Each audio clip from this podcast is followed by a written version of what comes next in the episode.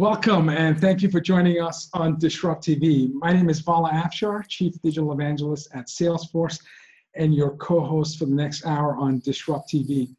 Our show is a weekly show where we learn from the best and brightest executives um, discussing leadership, business, technology, innovation, and industry trends. Uh, we welcome you to follow us on Twitter at Disrupt TV Show. Send Ray, myself, and our distinguished guest questions on Twitter using hashtag Disrupt TV. It's my pleasure to introduce my co-host, Ray Wang. He's the CEO and founder of Constellation Research, best-selling author of Disrupting Digital Business, contributed to Harvard Business Review and ZDNet, and one of the coolest people you can follow on Twitter to learn about the future of business and technology at RWANG0. Welcome, Ray, to Disrupt TV. Hey, thanks a lot. I'm joined here with my awesome co-host, Vala Afshar, Chief Digital Evangelist at Salesforce. More importantly, one of the top CIO, CMO follows on Twitter. Every tweet is insightful and also an author himself. But hey, we get awesome folks here. And today is really about uh, pioneers. Um, and, and I'll, I'll, I'll, hand over to Vala to do intros, but uh, I'm really excited, especially on a hot and salient topic that could cost you 4% of your revenue. So, anyways, go ahead. yes, we're delighted to have Jeff Jonas, founder and CEO of Senzing, as our first guest. We're talking about a company that's using uh, real, for, uh, first for the first time, real-time AI for uh, entity resolution, and we'll learn more about Jeff what that means. He is an acclaimed data scientist, and his superpower is big data whisperer. And we're going to learn about that. Jeff's at the forefront of solving some of the world's most complex business and big data problems for governments and companies. He's a former IBM fellow leading the, uh, the creation of the entity resolution system, which was at the core of the new company.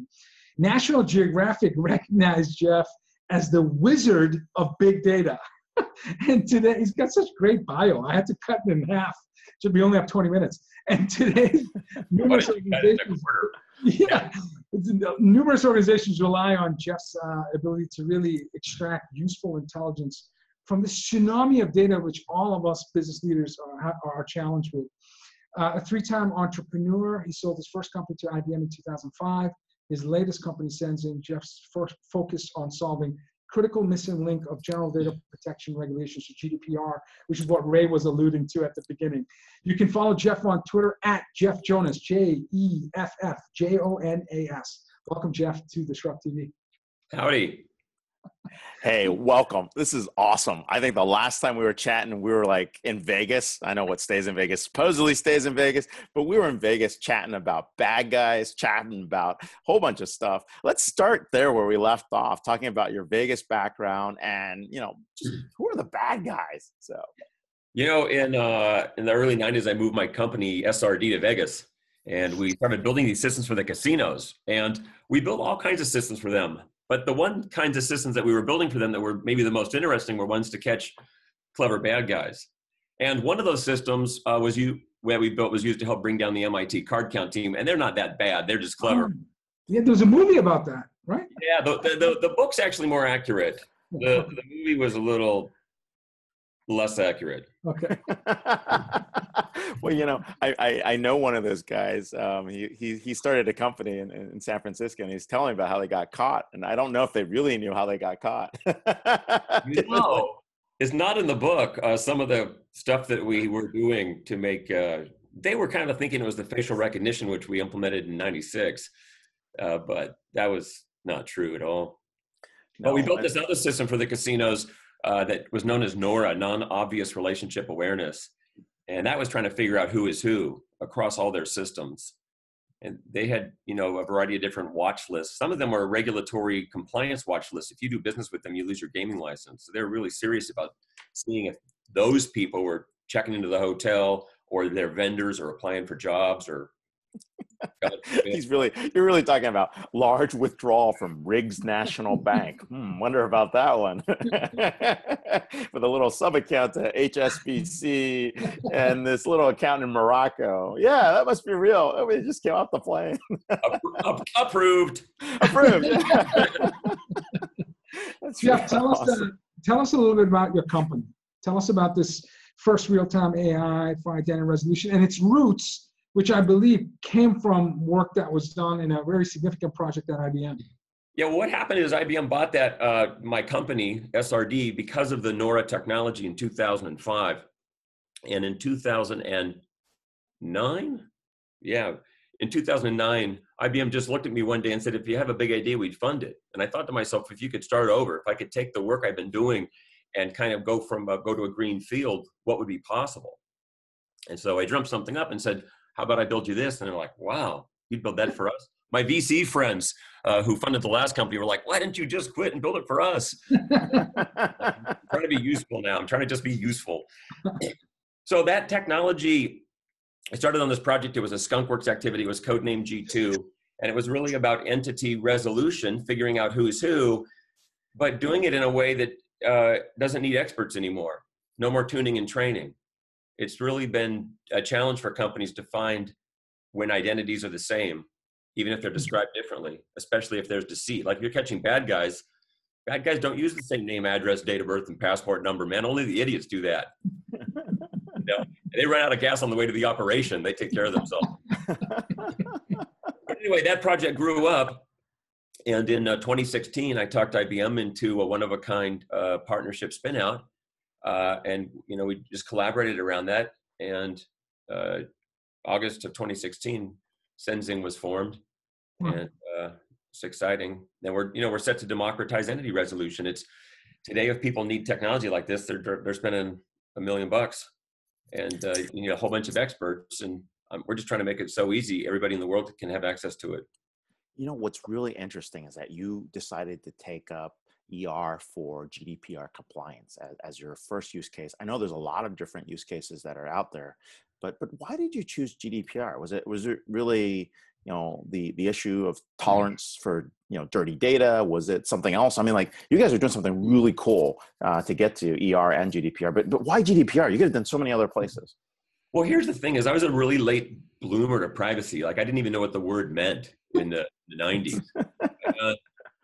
once I figured out what it meant and the importance, I, I became kind of uh, focused on something called privacy by design. So when I started over in 2009 on entity resolution, I, I just started baking privacy by design into what I was doing. Nice. And yeah, we're we really put a lot of work into that. I dreamt up, you know, seven things that I thought one could do that are privacy related, and then we baked those in from the very beginning on day one. And then when we first announced the G2 technology, it was on International Privacy Day on the stage oh, wow. of Ann Cavoukian, who is the creator of Privacy by Design. So G2 was really a technology born with privacy and announced on International Privacy Day. So here comes January of this this year. It's International Privacy Day. It's you know, it's on the anniversary day of when G2 was born, and I just thought, how fitting would it be to just make that the first time we talk about the product publicly and make it available commercially. And we we're we are applying it in a way that really solves a complicated problem for people trying to implement GDPR, which I'll tell you in a nutshell. It's this is if you're a data subject and you say, what do you know about me? Companies aren't going to be able to find it. They have 50 databases or 2,000 databases. They're not going to remember to search for Elizabeth and Liz and Beth. And, and so it's like, you know, if you're trying to look for data about somebody in a company, it's kind of like going to a library without a card catalog. You're just roaming the floors, you're roaming the halls, you're looking for books, you're going to miss them. And so with G2 and our our entity resolution stuff, we're just making it. We create a card catalog. We create a central index that allow, uh, points people back to the records in the enterprise, so they can actually find them instantly and save, save a lot of time. I have two questions. Uh, one, should we anticipate a big announcement from you on May 25, uh, which is, uh, I believe, the first day that the GDPR goes into effect. And second, um, what, what, how many companies are, are, are ready, are compliant, based on your experience guiding and consulting and implementing your solution across all different size businesses? You know, we did a we did a survey in uh, in Europe in the large five large the five largest economies in January, over a thousand companies, over 60, well, 68% uh, basically said they don't feel like they are ready. So, you know, and I think the regulators, we've been talking to the regulators, they're going to be a little more patient in the early days and it'll be kind of repeat offenses that start driving up those those fines. So organizations are going to have to try to figure that out quickly. And the first thing they're I think the first thing they're going to discover that's going to shock them. We call it the missing link. Is they're going to find out how damn hard it is to actually find the data. yeah. They they are they are going to really struggle with that. It is. And, and, and I think a lot of the cases, especially when we're talking about GDPR, I mean, I don't think all the use cases have been imagined, right? The, the regulators, from what we understand as well, is, you know, they're just kind of shooting in the dark to set up some kind of framework, hoping that, you know, not only the technology would catch up or, or people would actually design it and put, as you're putting privacy by design into those systems. So, so when you think about this, like, you know, where do, where do people start, right? you know because you know entity resolution it also requires some time for people to actually get it to to work properly. Well that's kind of the biggest thing that we've changed. It doesn't actually take we've collapsed the time out of that. Uh, we've created plug and play connectors. So if you have data i mean my my company Senzing just coming out of stealth we have data uh, about you know with pii in 13 systems. We have it in wordpress. We have it in salesforce. We have it in um, stripe. We have it in zendesk. It just it goes on and on. We have it in, uh, you know, FeedBlitz, MailChimp. So we just made plug and play connectors. So now people just download, they just export a CSV from each of those and then push load. No mapping. It's just done. It's instant. I mean, really, people, I literally pulled all my own company's data together and created single subject search in under an hour. Oh, that's awesome. yeah, it's, just, it's unheard of. So, wow. so if you can do that, let me ask you the other question. You actually are sitting in a position to potentially actually, you know, build decentralized identity if people want to do it. You can invert it the other way. Build decentralized. What do you mean by that? Build what I mean, I think you could actually potentially provide uh, the ability for people to create identity and um, decentralize how that access oh, is. Oh yeah, okay. So here's a very important point: is we actually don't have any data. We don't host it. We're not a like a, a we're not SaaS SaaS. We are SaaS like. It's subscription software. We we send it to people, and then they implement it on their cloud or on their okay on prem. But you can do the match and link on the fly. Yeah, but you uh, we wouldn't do that. Somebody else would. Somebody ah, you know, we have got people that are, that are looking at using our technology to allow consumers to take control of their identity. Got so it. they determine who gets access to it. Much okay. inspired maybe by GDPR like, but we wouldn't do that. I mean, we literally, I mean, we want to be like, you know, the smartest entity resolution for everyone everywhere, which is a democratization statement. And we're trying to make it so easy no one calls, but everyone loves us. These are the, our aspirations, you know? No, no, it's brilliant. It's brilliant. Hey, Jeff, uh, you know, years of experience analyzing data about, let's say, bad guys and catching them, identifying them. What are some general principles you can share that maybe a chief security officer, chief information, or any uh, line of business leader can think about in terms of principles about bad guys? You know, there's turns out to be one particular tradecraft that bad guys use every genre of bad guy. From from card counters which they're not bad guys they're just clever all the way up you know to uh, terrorists and really sophisticated insiders uh, insider threats is i call it channel separation. Nobody uses their same name uh, date of birth address and credit card when they go buy a bunch of diesel fuel buy a bunch of fertilizer rent a truck. They separate those channels by the way, you and I do this too. If you've ever emailed somebody a spreadsheet that's encrypted and then called them with a password, uh, that's channel separation. That's the that's the single common thing that everybody does. And if you can't figure out that Bill is William and William is also using this fake identity Frank, and you can't you don't realize that's actually one person, you can't catch the clever one. And that's really the problem that a lot of organizations are having. And whether it's law enforcement, banking, insurance, intelligence, if you can't figure out who's who and, and, and consolidate those channels, yeah. you don't get the unless when did, when did you realize that separation and and then late, way too late. Way too late. When I was up, when did I realize that? Yeah. Decades is embarrassingly late now. I, 20, years, 20 years after I was on the chase of, of catching bad guys, uh, did I start thinking about this and realizing that it was just that it, it's it's everywhere. It's not being able to figure out who's who. prevents organizations from really understanding the context, whether it's risk or opportunity, by the way. You know, in marketing, it's called omni, you know, it's like omni-channel view. hey, it's the 360 degree view of the uh, customer. Yeah. so we were just talking about that at the uh, CRM Evolution conference, uh, you know, a, a, few days back. But but hey, this is this is interesting, right? When we think about privacy, privacy by design, you know, you now have ability to do ER, ER on the fly as a tool for folks to figure out what's going on. You don't hold any of the data, which means you're not liable for any of this, you know, issue. Um, you give them the tools to figure out how to solve the problem on their own, which is pretty pretty powerful on their own, pretty powerful in its own right. Um, uh, what other applications will you go on, be it besides GDPR? Because there's, to me, there's like at least a million other possibilities you can go. You you focused in on a really good use case. Uh, yeah. what, what, do you think's next? You know, uh, generally we're going to have an edition called Bad Guy Hunting, and people will use that for insider theft, financial fraud, anti-money laundering, healthcare fraud, and things like that. Uh, then we'll have a, uh, a, marketing 360, customer 360 that allows you to do next best action and uh, deduplicate your marketing lists we're going to allow the world to finally find the dupes in their marketing files and CRM. Yep. Just instant and so affordable, no one will bat an eye. I mean, wow. No, there's a company way back, which you probably know as well, called Purisma, that was starting uh, doing the ER part and Initiate that IBM acquired over time was doing some ER. But yeah. uh, applying the AI pieces, I, I, think, is is this is the smart part. Is there anything different in the algorithms that you're choosing or using that allows you to do this um, at scale, which was different than before? Because to track down folks that might not seem at first related to each other, I mean that that's not an easy task. Is, is it a black box? We, you know, we made it uh, self-tuning and self-correcting. So as it's loading data, what's unique about it, it's and it's a really, you know, some would say, well, that's machine learning because it's getting smarter as it observes more data, but it's real time, so it's not, you know, a neural net. It's what's happening is when it discovers something new. For example, uh, let's say it, uh, names and phone numbers is a pretty good way to think about people being similar. But eventually, you run across a phone number. This may be a Bank of America's main line Right, right. Well, everybody named Mark Smith with that phone number is not the same.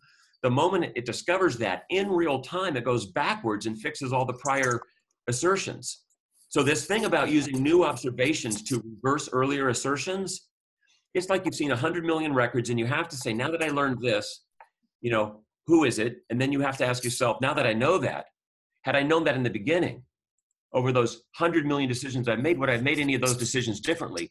doing that in real time is non-trivial and it's what is probably one of the most unique parts about what we're doing but without a neural net yeah oddly right without a neural net and you're not even storing that data so it's it's it's learning to learn um, without keeping the data, which is pretty impressive. Well, it, it doesn't. No, it keeps the data, but it keeps the data local to wherever somebody's running it. It's building an index in its in its tank, right. in its belly. It has a database. It's transactional, but the database's purpose is not to have all of the data, but it's really just to create the card catalog. And what yeah. it's doing is it's like rubber banding library cards together. If oh yeah, oh yeah, the they're not stapling them because it can change its mind fast. Does it take just one mismatch marker to be tagged as a fraudulent identity, or do you score the likelihood of being a real bad guy by number of mismatches?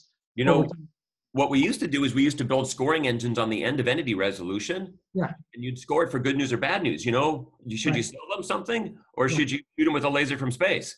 That's a scoring algorithm. But we're not doing that now. Like one of the maybe biggest changes between all the versions of bad, all the versions of earlier early versions of me, bad Jeff now, uh, was I would build, the, I would spend this time on all these end-to-end processes, ETL, you know, syncing data, entity resolving it, then scoring it, then visualizing it, then case management systems, whole systems. And when we spun out of IBM, I just thought to myself, what makes us special? And it's making entity resolution really easy for everyone. And I went, we're just going to do that. So people behind our processes connect. You know, what we're really doing is we take a complicated task for programmers and make it easy. You know, that's like Stripe. Stripe's like that. You want to add credit cards to your website? I added it in 30 minutes. I don't even code anymore. I got Stripe connected under 30 minutes. Yeah, I got some REST oh. APIs. Boom. Security boom. module. Boom. SSL in here. Boom. So it's ease of use, adoption, speed. That's that's essentially what ultimately the user experience for folks responsible for making sure it's a secure environment. We are live here with multiple triathlon athlete and security geek, Jeff Jonas. You can follow him at Jeff Jonas. Um, he's got his new company, Senzing. We're talking about GDPR at scale, at AI scale, and more importantly, an awesome dude. So, hey, thanks a lot for being on the show. You can follow Great. Jeff here and uh, definitely catch up on what he's up to. And, you know, when it comes to May 25th, be careful. thanks a lot, man. Yeah, it's great talking. We got to catch up. So. Yeah, adios. Fantastic. Dude, awesome. Uh, we, we could have talked to Jeff for a while. Uh, sure, I was I was ho- hoping we can get some use cases, so we got to get Jeff back uh, online to find out again some of the tangible benefits. Um, but we're going to extend the conversation and talk to um, Ajay Arora, CEO and co-founder of Vera. As founder of Vera, Ajay is building the next great security company for a world without borders, and that's something we all recognize. Ajay is a serial entrepreneur, over 20 years of experience in enterprise software. Most recently, co-founded WrapSphere, a cutting-edge mobile security company, which was acquired by AppSense in 2012. He also served as vice president of products and services Mashery, acquired by Intel, where Ajay built build out an all product engineering and SaaS cloud operations. He's another great follow on Twitter at A-J-A-Y-A-R-O-R-A. Welcome, Ajay, to uh, Disrupt TV. Hey, thanks for having me. Really appreciate it. Hey, thanks. Awesome background. You're at live at one of the most prestigious institutions in America. Where are you? that's right. I'm at uh, happen to be at Caltech doing some uh, college visits with my son. So that's why you see all the mahogany and everything behind me. But uh, uh, it's pretty shishi here, but uh, excited to be here. we thought it was your living room. Yeah. we thought it was your living room, the back of your house. It's like alumni yeah, house at Caltech. I know, absolutely, I know. Well, hey, That's you know, crazy. hot on the presses. Facebook, Zuck on trial, GDPR, privacy, right? There's a call out there to say, look, we got to make GDPR at some level baseline standard and companies have to follow suit. What's your take on it? Since we're going to talk big on, uh, on what, where this is going. And tell us about Vera as well. While while you while you yeah. Yeah, no, so I'm happy to do both, right? So it's uh, incredible timing. Uh, what's been going on with um, with Facebook and with the impending GDPR and uh, just coming up in in about a month or so. But I think it's really uh, been a catalyst. What's what you saw in the last week in testimony for Mark Zuckerberg in front of the House and, and the Senate bringing forward the whole concept of, of data privacy um, back in the, down the middle of just the, the, the general conversation that's happening uh, not only in the EU anymore, but uh, right here within within the states as well. So this is clearly a global uh, issue. Um, the EU is uh, with GDPR has made it a global issue, but uh, when you see uh, Mark Zuckerberg sitting there in front of the Senate ask, answering questions, you know that that's it's now expanded well beyond that. Um, and so it's a, it's a very interesting time to be around. And it's, I think it's only a matter of time now that uh, we have these GDPR uh, type of regulations uh, uh, within the United States as well um, for, for privacy here. So uh, it's, it's, it's just incredible the coincidence and the, the, timing there. From the standpoint of Vera, which I'll, i can talk about quickly too, is we are a data security and data privacy company that was founded about four and a half years ago and our whole, whole notion was to be able to allow uh, corporations and individuals to protect uh, their data wherever it travels. So what we do is we allow, uh, if you're an individual or an organization, to be able to um, uh, encrypt your data and then dynamically even control who can get access to that data and what they can indeed do to that data, no matter where it is. And so, as you guys pointed out, that we live in a world now without digital borders and enterprises with these increasingly uh, disintegrating perimeters. And so uh, the whole notion and fundamentals of Vera is that uh, your data is going to travel and it's going to it's going to go anywhere. So if we can allow you to uh, control who can get access to it, what they can do to it, and then also give you deep level of audit capabilities around uh, um, chain of custody uh, and even what's going on to your data and control what they, people can do to it in real time and then revoke those rights, have kill your data, no matter the powerful capability uh, in the light of uh, security and privacy uh, that are so on the forefront of everyone's mind right now. That's exactly what we do. Sure. So Ajay, are CMOs that are well versed in GDPR coming to you concerned about the fact that given the the percentage of click-through rates, if you're looking for consent and a person doesn't respond, that doesn't mean you're d- defaulting to yes, it's defaulting to no. So will are they concerned that GDPR will over time significantly shrink the marketing's database in terms of customer contact info and what they need to do to uh, you know add real value so that folks are opting into uh, you know getting those emails and invitations and so on and so forth because my sense as a former cmo is if you're not compliant and you're not thinking at gdpr uh, gdpr as not just a check off conformance but a whole new way of earning your customers trust and business you're going to see your marketing database go like this over time is that a fair assessment is, are, are you uh, uh, hmm? Go ahead. Yeah, I think that's a, I think that's a, a very fair assessment. I think one of the general uh, fundamental provisions of um, of the GDPR is this whole notion that uh, individuals own the right to their data, and the, default is to always err on the side of more protections as opposed to less. So even um, uh, you know even if um, in the in the past if someone said okay look at they have to like opt out of being part of that uh, the default now is that they, you know, the, the corporation or the, the company that has access to the data has to do the most protective assertion around that data as opposed to the most open. So it is a very big concern. Right now, it's isolated to uh, any EU citizen data that there is, um, but as this extends beyond uh, into the uh, in other uh, countries and other nationalities, this is going to become a much uh, you know bigger situation. What are the default configurations that are allowed in order for uh, something you can in terms of the privacy what you can do with that data? It's, it's, a big issue, and I think the problem is, is that um, you know you started out by saying for, for CMOs that are in the know of GDPR, I think the biggest problem is that people are still very far into the and so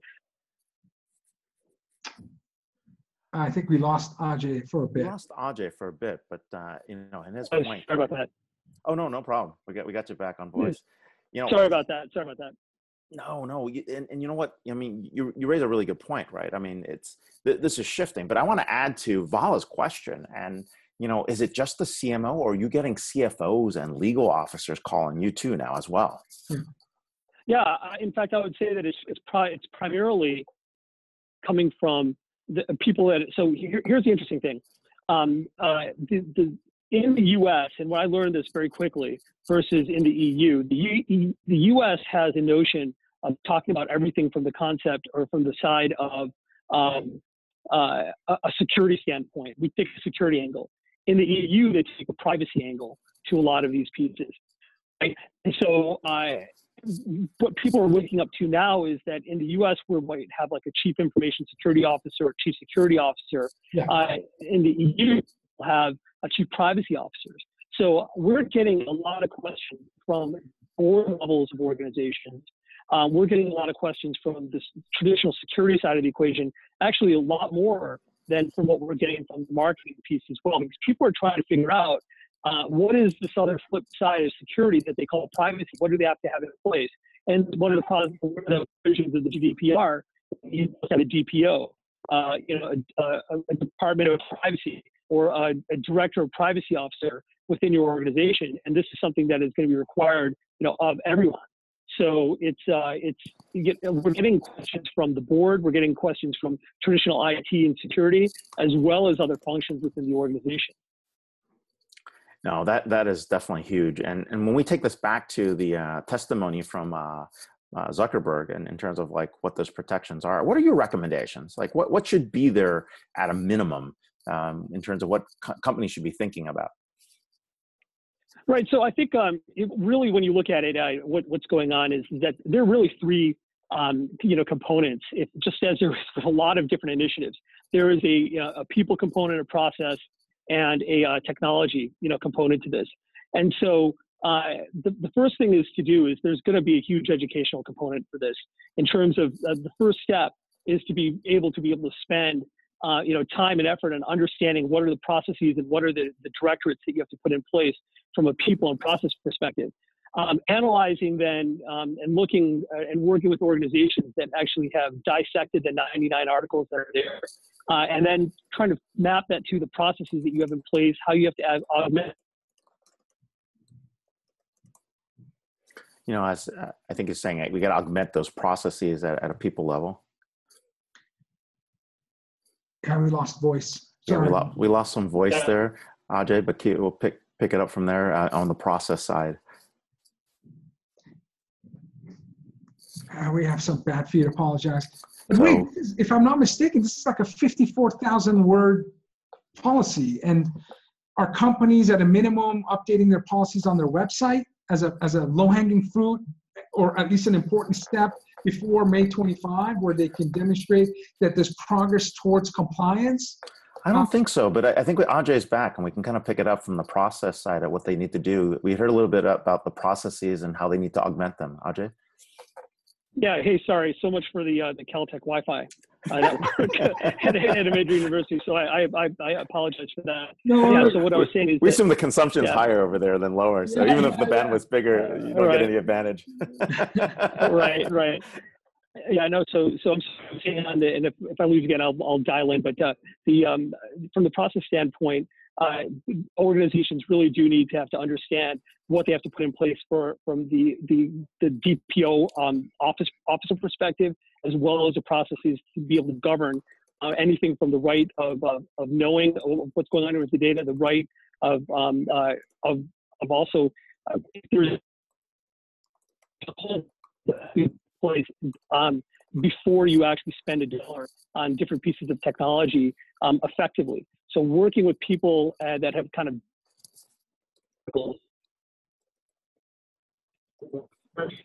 important step before trying to go and find a technology solution, which is a lot of what people try to go to and do. And the, the other thing to really notice is that that we make clear to people that anyone coming to you that says that they have a silver bullet to solve the problem is, uh, is there, there's no silver bullet. There's not a single technology to be able to do this. Um, there is 99 articles, as you mentioned, there's 54, uh, whatever thousands of pages that are out there for, or words, whatever it is. Um, like, and, be on uh, my screen. um, and uh, yeah, Yeah, exactly. So we got to be able. We, we- yeah, we we have to. Um, I think that anyone says that there's a silver bullet, they're, they're wrong. It's going to be a question of changing how you notify people, the processes in place, um, the individuals that you have to put from a compliance perspective, and then one step of this is actually the um, uh, one step of, the, of this is then the technology. Yeah, there's four elements, if I'm not mistaken. So requirements for personal information to be anonymized and encrypted. And my guess is technical debt is the, probably the biggest barrier for that first step. Need to protect against unauthorized access to user data. And then data protection by design and data protection by default. Uh, uh, these are essentially the four, you know, m- macro categories that companies need to plan for. That's right. And then on top of it, the governance on top of that, the Yes. governance that you have to put in place with the DPO. That, that's precisely correct. Okay.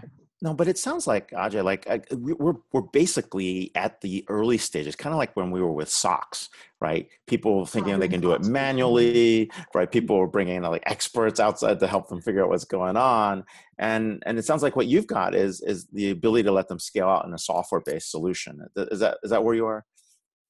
That's right. I mean, in terms of the encryption, the ability for the, the right to know the chain of custody information from a software standpoint, we are working very extensively with companies that are trying to implement those portions of, uh, of the GDPR from a technology standpoint. So we fill, um, a, you know, a, a whole bunch of those different gaps. But uh, you know, it's a, I would I would never compl- uh, I would never um, uh, kind of put forth that we are we are a silver bullet to all the different pieces. But we we we do allow for a, a, a mapping to a lot of the different articles, the different 99 articles that there are from uh, a GDPR perspective. Ajay, as you watched uh, TV this week, and uh, you know, most of us now have maybe a stronger understanding of impact of data and technology to not just business but society as a whole. What are some of the takeaways? What are some advice as a CEO that you're giving other CEOs in terms of preparing for a whole new world that demands radical transparency and accountability? Yeah, no. So I think you said it right there. This whole notion of radical transparency is uh, is is paramount. Um, the other thing that I like, uh, especially within the U.S., that was like a light bulb moment for me spending time in, in the EU, is you have to remember that the flip side to security, which you spend so, which companies spend so much time at the um, board level and other levels um, talking about, here in the U.S., we must start talking about privacy in the, in the same way. Uh, there was one really telling moment for me that kind of uh, was a seminal moment in the testimony this week is when one of the senators asked. Uh, um, there's two two two different moments. One of them was in which one uh, one senator asked Mark Zuckerberg, is saying, well, "So put it to me simply, uh, do you own the data or do I own the data?" Um, and uh, Mark Zuckerberg said, uh, "Well, you own the data." And he goes, "Well," the senator says, "Well, you make fifty billion dollars uh, a year or whatever in revenue, and I don't make a penny. So to me, it seems like you own the data, right? And um, the the notion there is that uh, you know you have these arcane like uh, user agreements, terms of service, things like that, and they find the face of this whole notion of radical transparency and of privacy. So everything that a company does looks to protect itself, and you got to actually now in order to get the confidence of the consumer or the user, you have to now look at it from their perspective and look at it from a perspective of privacy and not just security. Uh, and, and that's a fundamental shift that I think if you if people can make in their mind, they will model the processes, hire the right people, and, and invoke the right technologies uh, to be able to achieve those ends. Yeah, no, this is this is something that's going to come to bear I mean, a lot of us are really advocating for uh, data privacy to eventually be a human right. Uh, I think this is something that's that's going to pop up. There's 30 human rights in the UN, and the question is, you know, will we be able to take back our data and, and monetize our data? Right, the stuff that that's about us, or or does that get monetized by large companies and entities and governments? And so, I think that is going to be one of the biggest conversations we'll have over the next decade. So this is this is pretty huge. Yeah.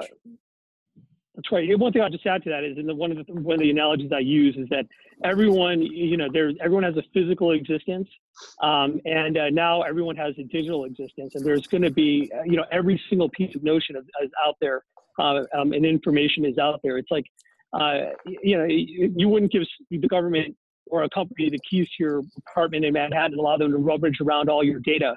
Um, and because there's rights that protect you against people having unauthorized access to to your info, you know, physical information, and it's no different to providing a you know universal key to your your digital life or digital information. And there needs to be uh, uh, this kind of uh, rights that are invoked and are, are clearly stated and understood. I completely agree with you. Well, hey, I want to switch gears. You are like a serial entrepreneur like massively. So let's talk about your experiences like over the last uh, three like three to four startups that you've been in. Like what's changed in the startup environment? Is it easier? Is it harder? You know what what what, what parts do you see that that have you know shifted the landscape yeah so um, it's funny being a serial entrepreneur means is that uh, uh, when you start out as an entrepreneur you one of the things you realize is you become an entrepreneur because uh, you're perpetually unemployable it's very difficult to go and start working for someone else so you end That's up awesome. having to start your own companies so that's a that's a very true reality from that standpoint. But no, really, there have several things that have changed um, for the good and uh, and for the and I think uh, somewhat some of it to the negative. Well, number one, I think what's changed in the last 15, 20 years is first of all the ability to start up um, and build technologies uh, and, and, new ideas has become dramatically easier with uh, with the cloud technologies that are available. I mean, you can literally you know sign up with AWS and have a whole slew of services right at your fingertips to build, you know, uh, applications uh, off the platform. Back in the day, you had to pretty much start almost everything from scratch, and there was a huge investment in not only capital equipment but in software and platform technology that you had to be able to do, and the time to being able to get to value was uh, was dramatically, you know, larger. Um, that's you know definitely one of one of the uh, one of the positives. There's a there's a lot of uh, talent that's gone now into um, you know, into uh, startups and in technology as well. And so there's a, there's a lot of talent available. On the flip side, uh, that talent's become uh, very expensive. And when you have guys uh, in my neck of the woods, uh, like uh, Palo Alto, and you're competing with Facebook and Uber and Twitter and, and Google, they have almost unlimited capacity in terms of being able to spend on acquiring resources, both physical and, and human. um, to be able to do that. And uh, you know, gone are the days in which um, a lot of engineers work straight for uh, stock. Uh, they want stock, they want the dollars, and they want the um, the titles, and they want the you know the bike shop inside uh, your your you know uh, alongside of their um, uh, their their uh, their barista. So I mean, the barista and the sushi more. and the sushi. The and the sushi. That's right. That's right. Yeah, and so that is uh, that that it's become you know talent acquisition is is is very very difficult. Um, you know, a, a, a, an A round or a B round, um, you know, back in the day again, uh, you, you, know, a, a $10 million round or a $5 million round would be a pretty healthy A round back, uh, you know, 15 years ago. Now, you know, a lot of people are calling that a seed to get going because of the, primarily because of, uh, personnel acquisition. So um, things from a technology standpoint have become a lot easier to start up. Things from a, uh, a personnel um, and, and just scaling have become a lot more expensive. And um, and unlike 2000, and so uh, where when we were in the dot com bubble or, or, or whatever, uh, it, it, didn't take a lot to get funded. And now um, you'll see, even though the, the market is rich with dollars and capital to startup companies, um, companies are becoming, uh, uh VCs are becoming far more discerning as to whom they put their dollars to work at. And so even though you see a lot of capital, um, uh, the reason why there's some, you know, crazy valuations are out there is because all that capital tends to be going after the same deals. And so these valuations become exceedingly large for companies that get funded.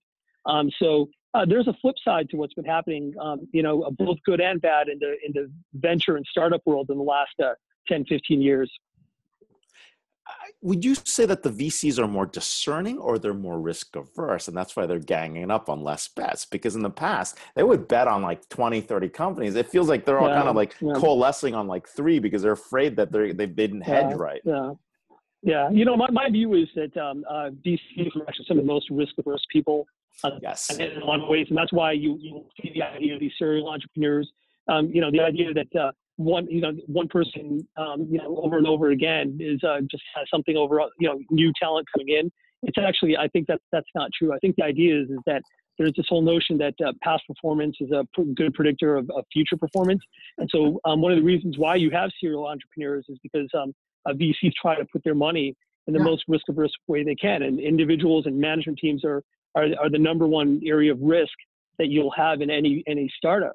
So I think that um, the whole job of a VC is to figure out how to um, uh, minimize risk um, as, as much as possible um, from, from that standpoint.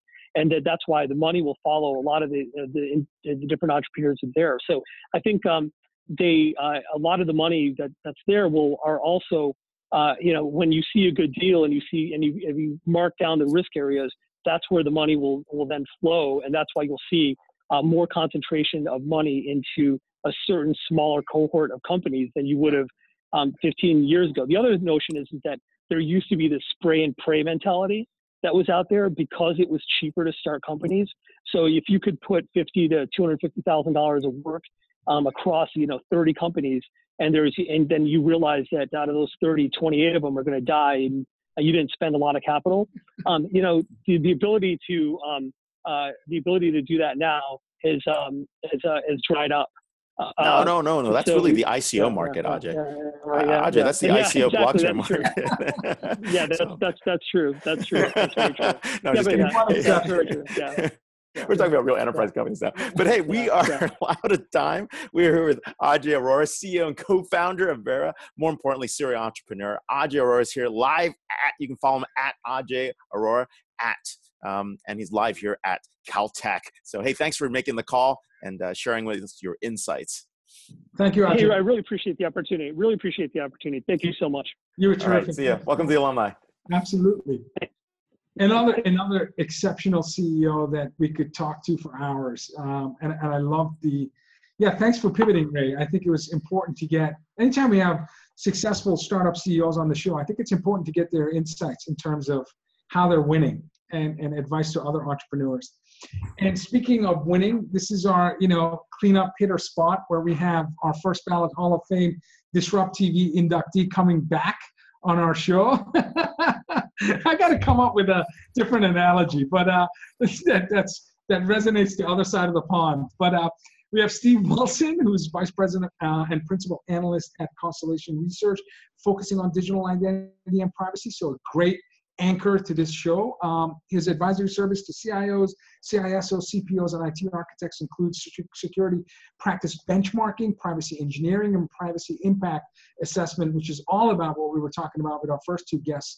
Steve has worked in the ICT innovation research development and analysis area for over 25 years. He's a wonderful follow on Twitter at Steve, S T E V E underscore lockstep. L O C K S T E P. Welcome back, Steve. On a quiet week when it comes to regulations, privacy, and government. no, not much, not much going on, right? Not much going on, unless you were watching the news last night. But but we'll uh, we'll let Ray start with the questions. My football team won. That was the main thing. All right. Fantastic. Uh, the Swans. Here's to the Swans. Um, hey, so so you're watching all this right? And as an analyst you know as an expert in the field right? What, what are these big privacy shield updates we should worry about? Let's start with that one. Well, privacy shield. Okay um, it'll take a minute to explain. Um, about two years ago there was a big big case in european um, courts about whether or not data being transferred about european citizens into the united states was um, still compliant with European regulations. This is before GDPR. Um, I think people need to remember that GDPR is a new expression of privacy laws, a clarification of privacy laws that have been around for 30 or 40 years. And America has had the luxury of ignoring this stuff because there was a special deal done between the Federal Trade Commission and the EU called the Safe Harbour. Now, two years ago, long story short, the Safe Harbour was found to be um, basically invalid. It was thrown out the FTC rushed, um, really rushed to put something together called the Privacy Shield. And guess what? That has just been overturned as well yesterday. Look, overturned insofar as um, a, an important case was brought against Facebook in Ireland because Ireland is where the European headquarters are. What happened yesterday was that the Irish court upheld a finding that the, that the Privacy Shield was not adequate. Now, um, Facebook has been given one week uh, no, they've been given until April 30. So what's that? Um, two weeks. Two weeks. Two weeks. two weeks. Um, now, Zuckerberg staff is going to get back to everyone on that. So they'll they'll move quickly.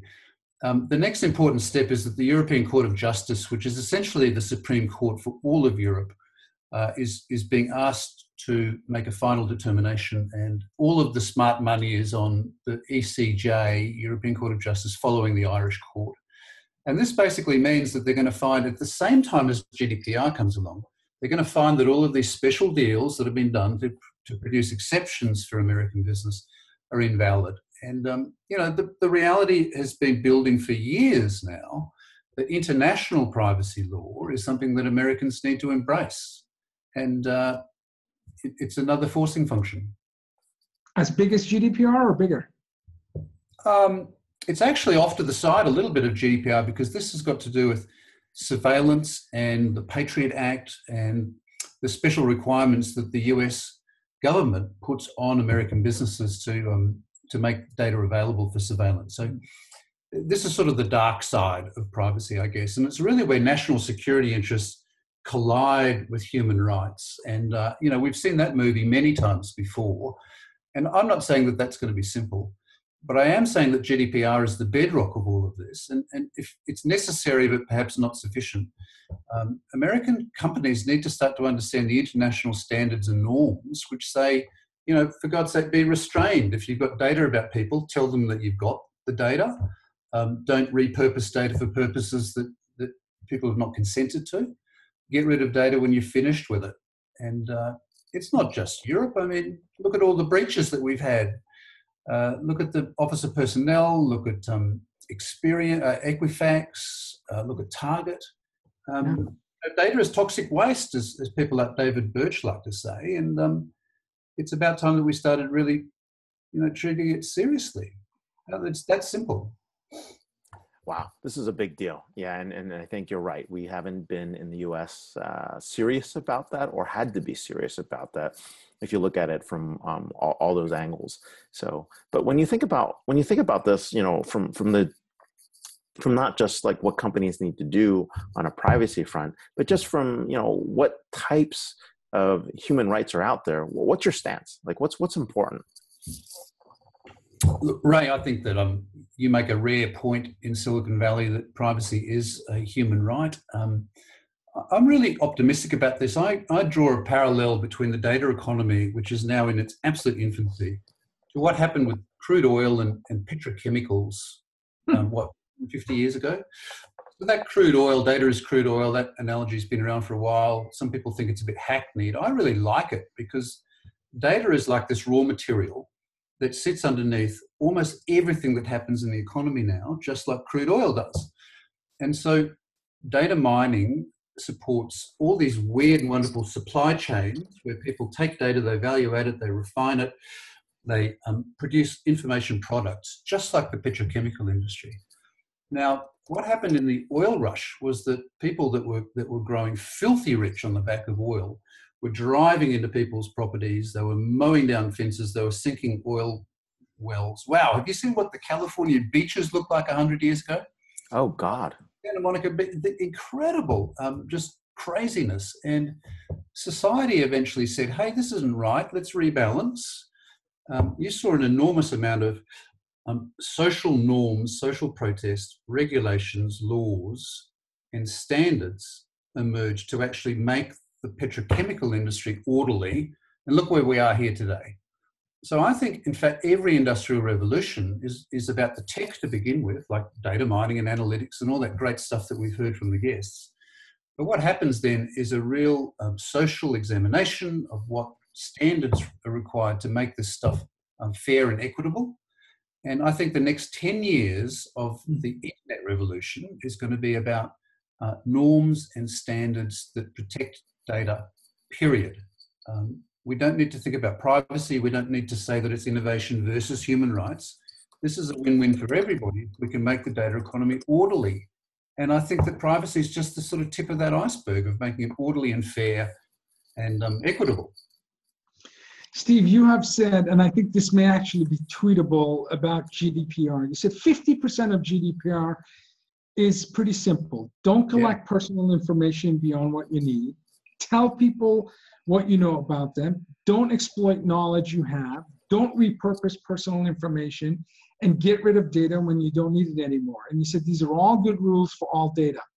Is that a, I mean, that, that if so, if that's the 50 what's the other 50% about is it about consent is it about you know can, can you share can you simplify the other half as beautifully as what you've done with the first half um, what we need is a lawyer on the show yeah. seriously in a, in a show like this it's really important that that we don't get cornered into giving legal advice because that's not what sure. constellation does sure. um, the legal obligations of GDPR are not to be trifled with. Um, there are some important timing um, obligations. Uh, you have 72 hours to notify stakeholders within. Um, so within process flow. Yeah. Okay. Um, there are requirements in your privacy policy. So, um, for example, the, the famous 5,000 word Facebook privacy policy, um, to be compliant with GDPR, it needs to be redrafted, and you need to get your lawyers to do that. Um, I like to tell that 50 50 story because it's like anything. I mean, if you run an automotive industry, um, you, you, run Tesla, um, the surface of your business is all about customer experience and innovation and competition and fantastic tech and great cars. But of course, 50% of Tesla's business you never hear about because they have to comply with safety standards and airbags and emissions, and it's complicated. Um, but it's, you know, fact of doing business in a complicated environment like data, or like petrochemicals or like automotive. Um, so I'd like to be really optimistic. I'd like to say that 50% of GDPR is, you know, not just common sense, but 50% of it is about being orderly and about having some um, structure and some safety around what we do with this precious raw material. And to that extent, um, 50% of it is pretty straightforward. You should be restrained. Um, look, at, look, at, what happened with Zuckerberg in the, in the Senate testimony um, almost everything that he was struggling with was around transparency. So, yeah. Um, is it really fair that people should should click on yes as if they've read five thousand words? A lot of the senators were really eloquent about the fact that you couldn't possibly understand what you're signing up for. So there's nothing wrong with that. Um, a lot of Zuckerberg's problems are also the fact that he opened up APIs without a lot of governance and he allowed a whole lot of third parties that we know nothing about to access data about Facebook members behind their backs. And um, all of those, you know, it's a total lack of restraint. Um, Facebook, they make $50 billion out of data which they claim that other people own. Uh, so all of that stuff comes back to GDPR insofar as the behavior of, of some corporates is no longer reasonable. And I think this pendulum is swinging from, you know, 15 years ago, Google, oh my God, look what you could do for free. look at Facebook, incredible. That pendulum is now swung back to, to like, who's really winning in this so called free economy? The, the richest people in the world are winning, and people are left scratching their heads like, my God, you know, you're ripping me off, you're exploiting my data, and you're losing it. Um, so that pendulum's coming back to the middle. And it, it, would come back to the middle without GDPR. It's just that GDPR is giving it a great big push and saying, come on, let's be reasonable, folks. Yeah. Wow. So, so when we think about this and, and, and the future of where we're going with, you know, not, not just data, data privacy, you know, what's, how do, how do organizations interact and still get consent? Like what, what are the mm. rules? What are the guidelines behind that? Well, you know, I, I think the consent has been set up to fail by the data companies. It's not that hard. Um, my business model is to um, trace what you're doing and to produce timelines about what you do day to day and what you like and who you interact with. And my business model is to take that behavioral analytics and to monetize it and to provide signals to advertisers and to allow advertisers to hit you, your, your members according to your preferences. Um, tell people what you're doing. It's not hard. I just put it into words in one sentence. Um, that should be the headline at the front of the Facebook privacy policy. We um, watch what you do. We use analytics to not just rely on what you tell us, but what we figure out behind your back what you like, what your habits are, what your lifestyle is, and we serve up advertising if that's your business model, tell people and say, are you cool with that? Yep. Um, no. So, um, you know, consent is not that difficult. If you want to use data, explain why and, um, and get people to understand it. Um, you know, beyond that, and again, better get, you know, better get a lawyer, son. Better get a real good one. Um, not, it's not always required to get consent. The funny thing about GDPR is that um, it, it is actually um, um, I was going to say business friendly, that's not quite right, but um, it, it's business sophisticated. GDPR knows um, about data businesses and it knows that, that, that, it is legitimate to take information and to reuse it for other purposes as long as it, it's reasonable. And so, in fact, you don't need to get consent for every single thing under GDPR. It, it allows for, for, big businesses. You know, if, um, if, if, you're a, a telco and you've got a customer call record and um, there's been a fault in the, in the, system and you're trying to communicate to another um, telco, the data doesn't need to be siloed. If it's reasonable to be sharing call data with another telco in order to debug a system, GDPR doesn't prevent that sort of thing. Um, and when you pull up the call center and you say, oh, you know, I want to um, check my records, and they say, we can't tell you about that because of privacy, there's a famous um, excuse in privacy circles. It's called BOTPA, blame it on the Privacy Act. and uh, that's you know GDPR is is not about secrecy. It's not about stopping people doing business. It's about being reasonable. Steve, a tactical question, and my final question: Do you have a sense of how the GDPR will be applied in, in scenarios of business to business to consumer? So, you know, let's say Constellation has an agreement with a with a software vendor. Um, are all the analysts at Constellation need to give consent to the end vendor, or as long as there's an agreement between Constellation and an end company, the employees of Constellation have, uh, uh, you know, are, are, are, are have yeah. have given consent through the organization. I don't know if that's clear. I don't know if I'm. I'm no, that's a great question, Vala, and it, and it goes to like how reasonable businesses operate and how the law um, is is cool with that. I think it would be assumed that a company like Constellation has got um, employment agreements in place so that we don't just have a team of people that are going around doing their own thing. We've got employment agreements, we've got right. codes of practice, Um, and so, therefore, with that structure, you know, every organization is like a bit of a black box. And within that organization, one assumes that it's orderly and that there's accountability and, you know, Ray knows what's going on because he's the boss. You know, and that's the same with everything occupational health and safety, um, financial responsibility. Everything assumes in corporate law that businesses control their people. And if you are good at that, then it means that everybody represents the organization. So, you know, if something is secret to, or if something is confidential to Constellation, then of course everybody within Constellation um, has access to that data. And um, you know, privacy law is framed around that sort of principle. Okay. Wow. Hey, we are we are here with you know Steve Wilson talking deep on GDPR privacy. You can catch a lot of his research that's coming out on this area. Um, this is definitely one of the hot topics for 2018. Uh, we're catching it all there. You can follow Steve at Steve underscore lockstep. He's our vice president and principal analyst at Constellation Research. Steve, thanks for being on so early in the day at Sydney and especially on a weekend. And uh, thanks for being on DisrupTV. Thank I wouldn't miss it, Ray. Thanks, Vala. Cheers, guys. Thanks. Um, oh, wow. The biggest brains on GDPR privacy all in one episode. This is episode 102. Who do we have for episode 103, Vala? Uh, by the way, an amazing uh, educational session for me. So I appreciate that. Episode 103 next week. Uh, we have an, uh, you know, just an Emmy Award winner, author. Oh, that again, yes. Someone who's got about 3 million on, TED, uh, on, on, on TEDx uh, video. We have Kare Anderson uh, again, speaker, Emmy Award winner, author, and she's going to come back and really uh, inspire us as she always does. We have Bruce Cryer, another executive coach, keynote performer, mentor, and founder of Renaissance Human. So we have Bruce joining us as well. And then our, one of our favorite guests, Heather Clancy, editorial director of GreenBiz.